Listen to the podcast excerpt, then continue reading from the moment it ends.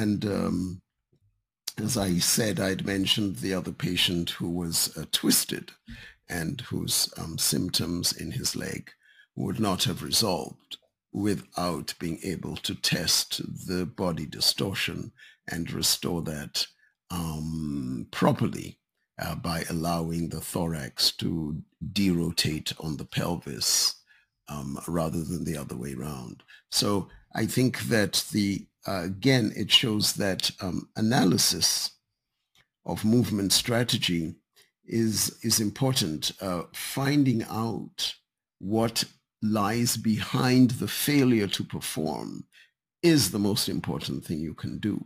Identifying the failure to perform is not the end all of the interrogation. It is actually just the beginning. Right. You identify the failure to perform, it's just the beginning.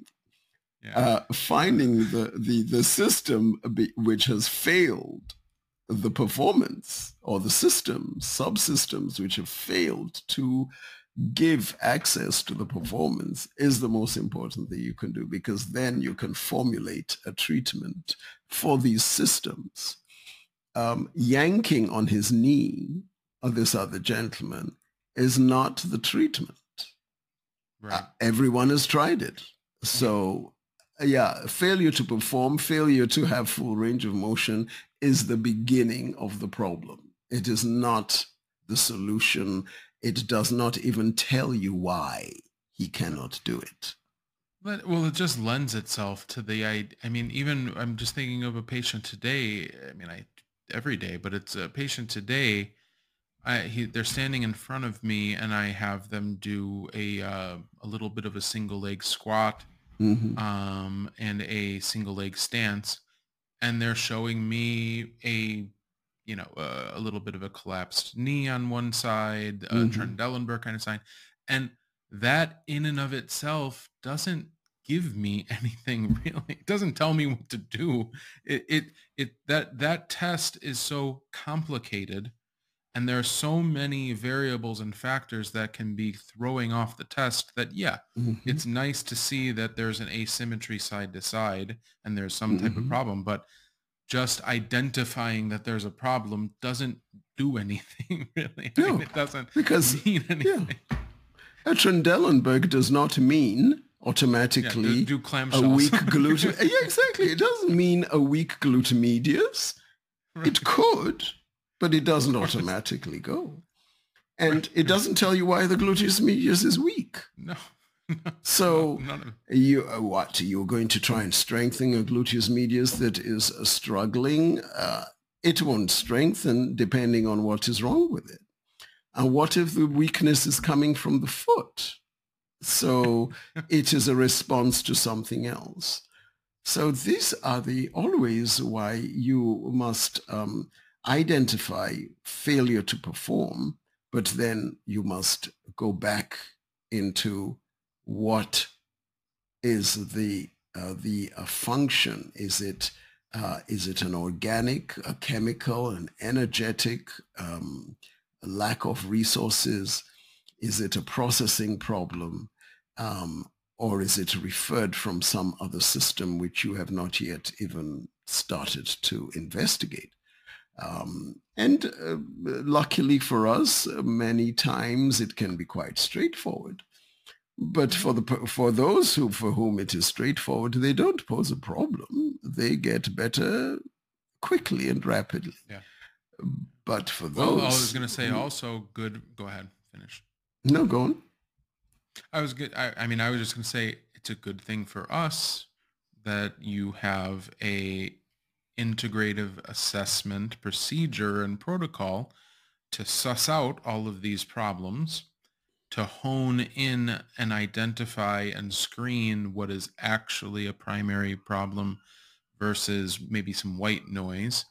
And, mm. you know, in we're recording this at the end of December in 2023 mm. and we're going to be starting again our integrative assessment course for 2024 in Chicago. Mm-hmm. And, you know, you and I had met for lunch a couple of weeks ago and mm-hmm. we were talking about the material and the mm-hmm. upcoming assessment course and we've decided that okay, over the past several years, there's a part one and a part 2 mm-hmm. And now that we've done it a few times and we kind of uh, have figured it out and clarified some things and changed some things, we've realized, yeah, there needs to be a part three.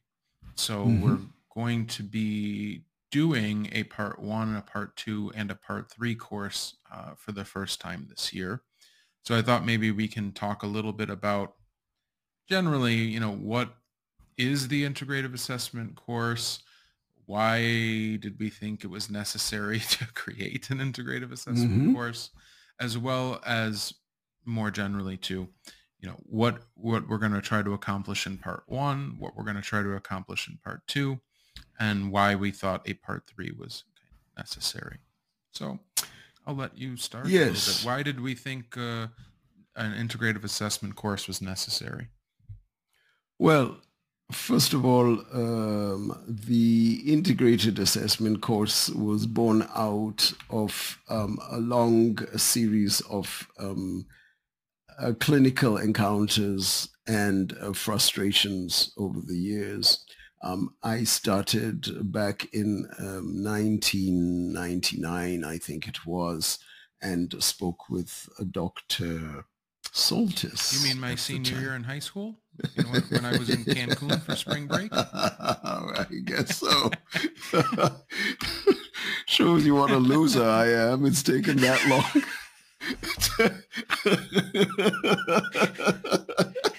I've been at Coco Bongo for the past 50, for the past 10 years. You've been working I'm still I'm still trying to get a better assessment going. I yeah. it's embarrassing, but at this stage in my life, I'm still trying to perfect an assessment, let alone the treatment. Let's not even get started on the treatment. I know. I know. If I we can just to... get this assessment down. We can finally start just... treatment. I know exactly. I will live. I, I yeah. I know. I'll have to come back in another lifetime to finish the course because it's going very slowly. But um, so the idea has been to find a red thread. And I remember once talking with uh, Craig Liebenson, and we said, you know what? Wouldn't it be wonderful if you could assess somebody and go, you know, this person is suffering from a crawling strategy deficit, or they are suffering from a turning deficit, and that this would uh, then guide your choice of exercise and uh, you know uh, fundamental movement uh, strategies into ADLs and finally into performance. And we were lamenting the fact that we were not there yet but that yeah. we hoped that it would be possible. It would be logical that that would be the case. And that conversation has stayed in my head ever since ever since. And that must have been 20 years ago. So um, it has been my goal and my dream that that would be something achievable where you could assess somebody and go, this is a homologous movement problem, a locomotory movement problem, or a turning rotary movement problem primarily, and this would and the um, guidelines to recovery would follow these steps. Right. um, and so that is it. And uh, with that in mind um, the manual therapy skills became adjunctive to the restoration of movement uh, efficient movement. So in going and learning techniques, it was necessary to go, well, where do these fit in and uh, are they useful? Are they, are they, are they helping or hindering the progress well, yeah, I mean, I of the rehabilitation process? If you enjoyed this conversation and want to hear more like it, then please like this video and subscribe to our channel. You can also stay up to date on our latest seminars on our social media pages on Instagram and Facebook at IMTR seminars.